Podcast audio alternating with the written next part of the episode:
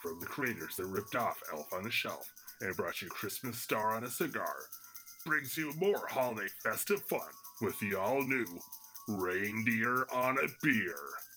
That's right, now you adults have something more to look forward to and consume as your regrets.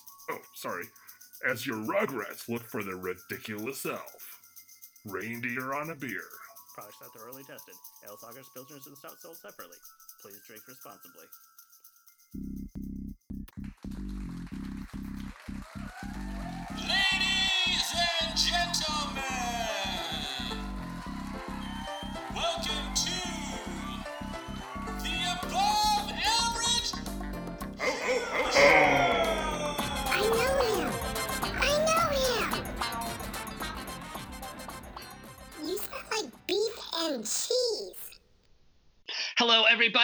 Welcome to a very special episode, the holiday episode of the Above Average Joe Show. And not only is it just a special holiday episode, but we have a holiday guest with us this week.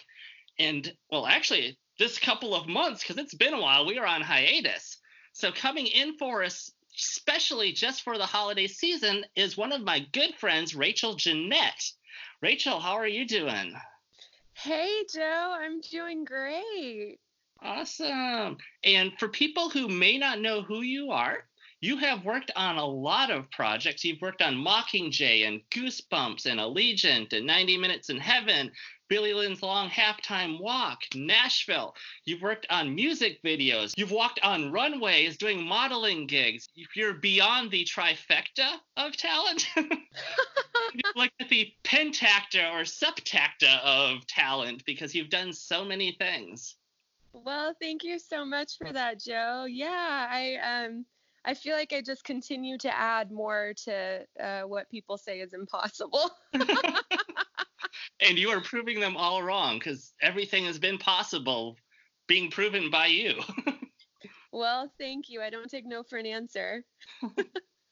and so we've worked together on a couple of projects. First one that I'd love to talk about would be Billy Lynn's Long Halftime Walk. I think, yeah, this is actually the project where we first met. Yes, I remember that. I remember the first time you came in because I was checking you in for your wardrobe for the cheerleader outfits. For those of you who don't know, she was a cheerleader in the movie, handpicked by Ang Lee himself. If you don't know who Ang Lee is, you should check him out on IMDb. He's done numerous projects, um, including The Incredible Hulk. He's worked on Brokeback Mountain. He's directed tons of different films that you've all heard of. Also, on top of that, when you came in, you brought your mom, which I thought was great. I did bring my mom, and that was so cool because, you know, for um, some other films that I've done, the security on the set was so high that um, they wouldn't even let my mom get on the golf cart with me. and for this one, they were so welcoming and um, casting really, really liked my mom too. So that was awesome. She's one of my best friends. So for her to get to experience those moments with me were really exciting.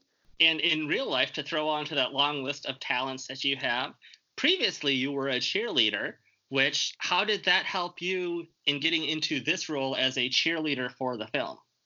So i cheered at my high school lighthouse christian um, when i was younger.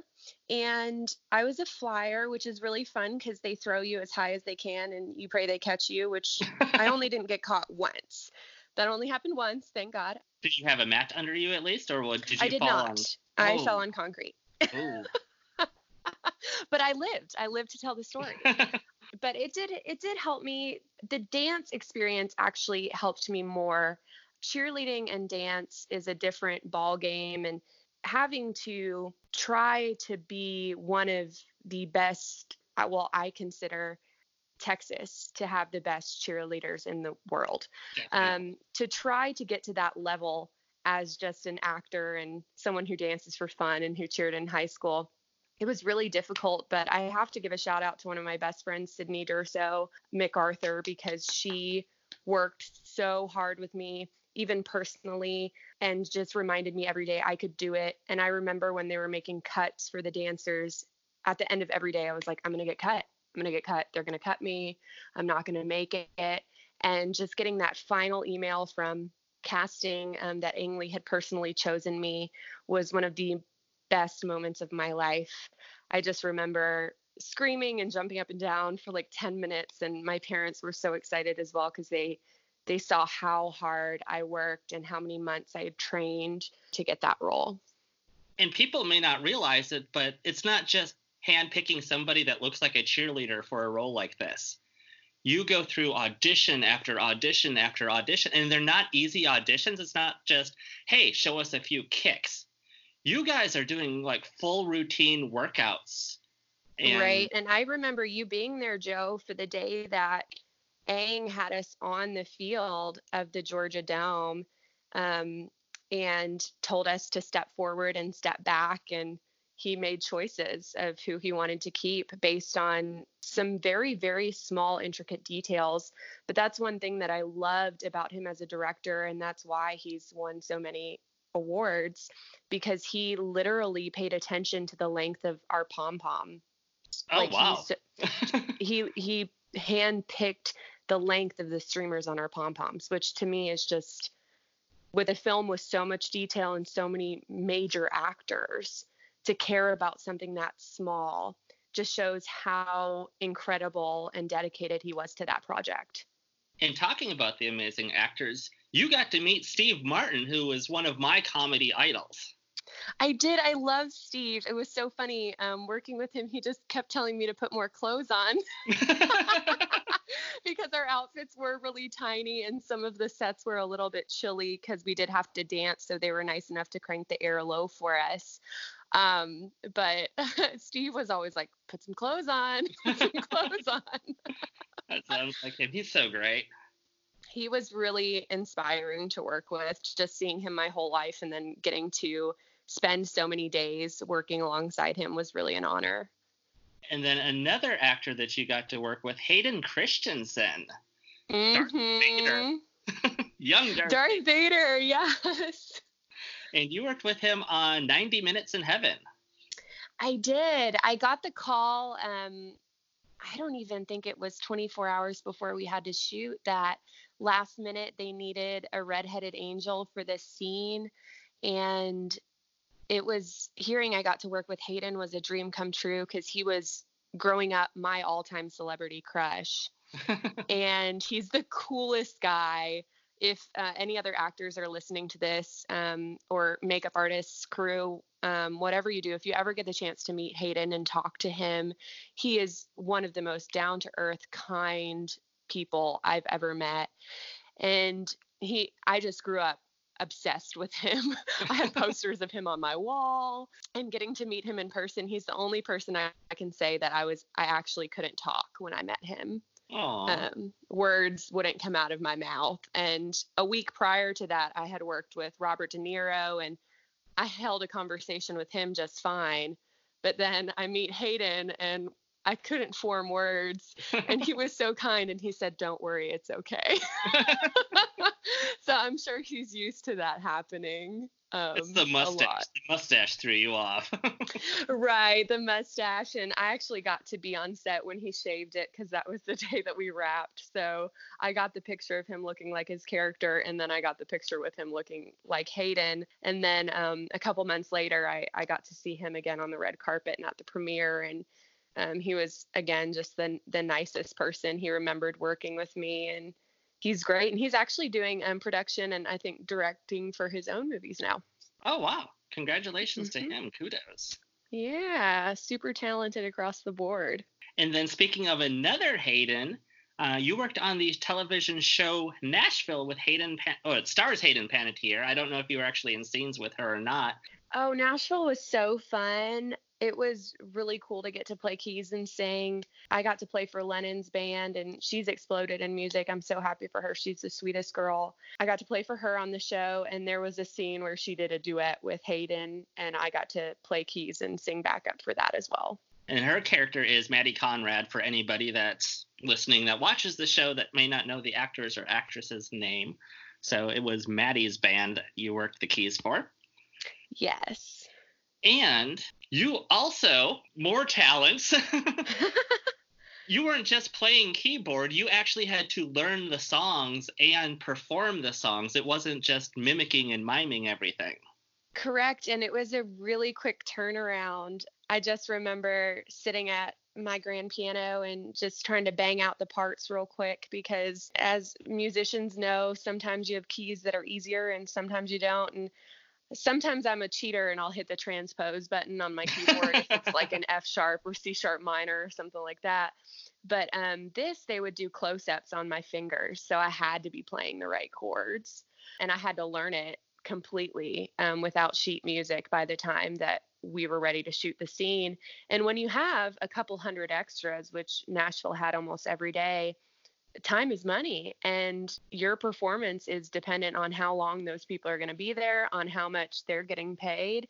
Every every moment matters.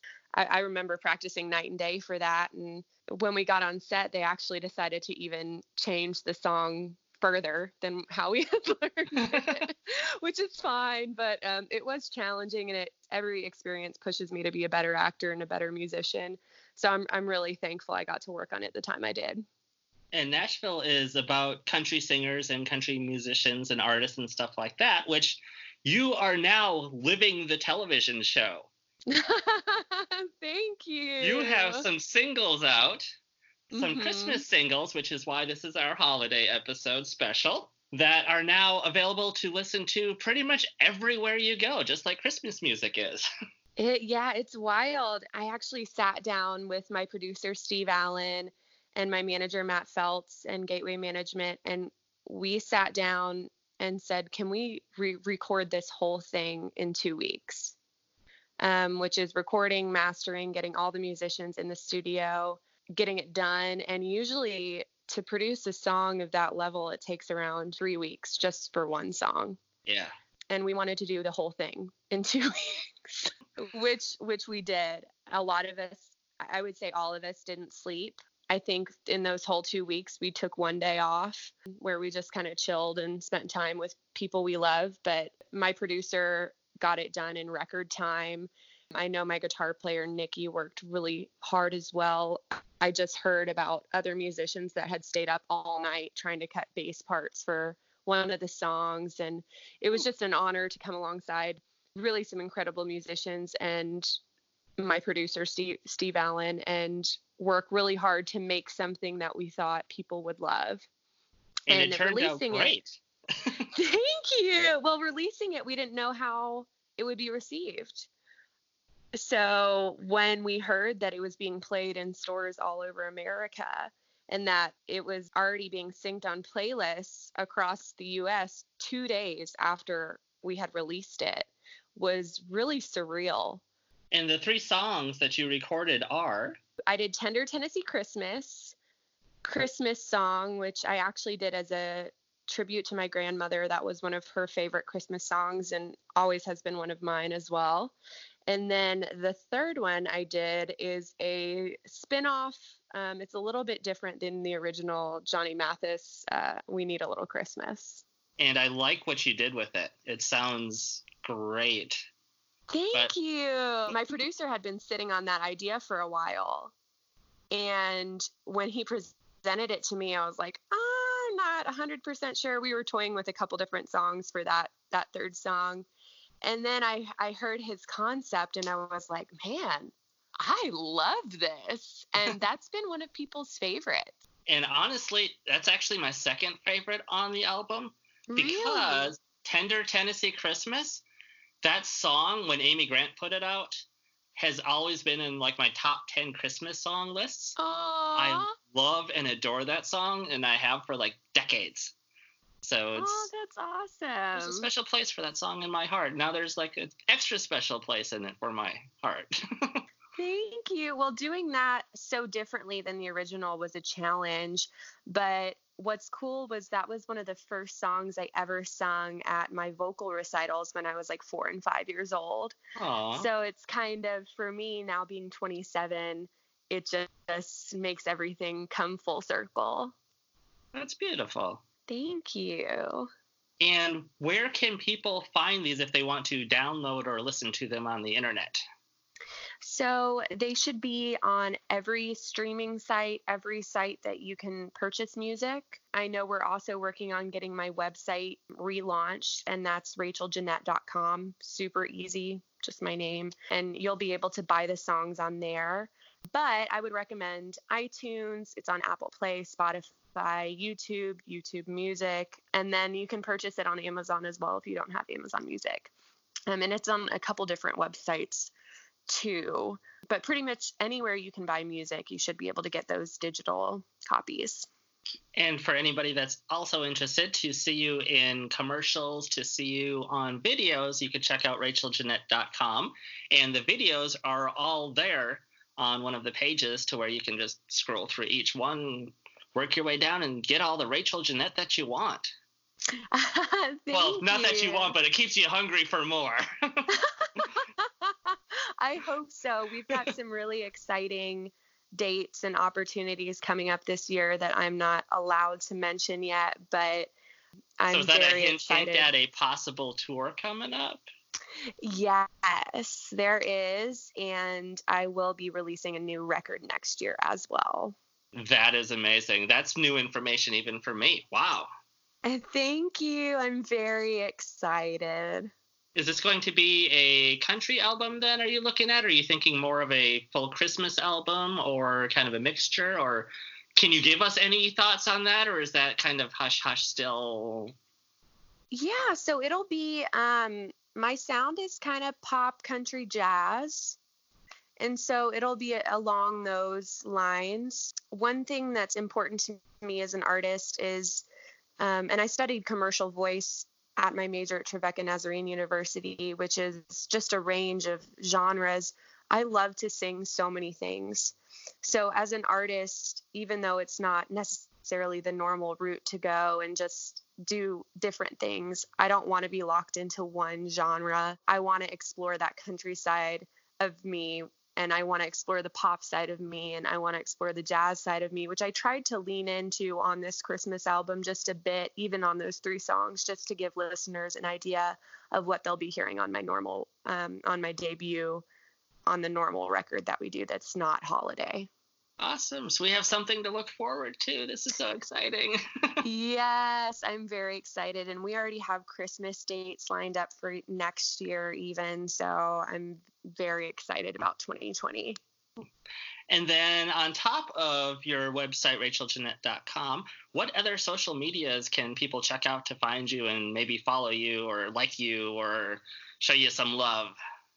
Instagram is the best way to communicate with me. I feel um, that's where I am able to respond the most, and I've been trying to do a lot of Q and A's for people. Um, and what's been interesting is a, a, lot of my fan base is in the UK, which is really huh. cool. But that's Instagram Live is a way for me to connect with them.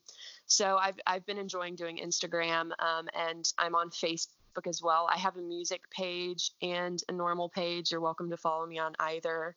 Um, I try to get back to people as much as I possibly can and just love hearing the fan interactions and the friend interactions. I don't really even consider people fans, I just consider them people I don't know that well. They're friends in the making.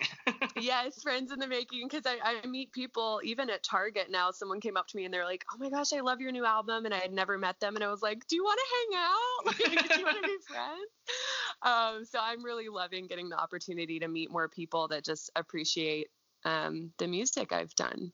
Well, thank you, Rachel, for hanging out today. This has been wonderful, as always. Joe, thank you so much for having me. I'm just so thankful for your support and friendship over these past few years. And really looking back, I'm, I'm very, very thankful for you. Oh, you're welcome. But thank you all for joining us. And we will see you probably in a few months with some brand new episodes of the Above Average Joe Show.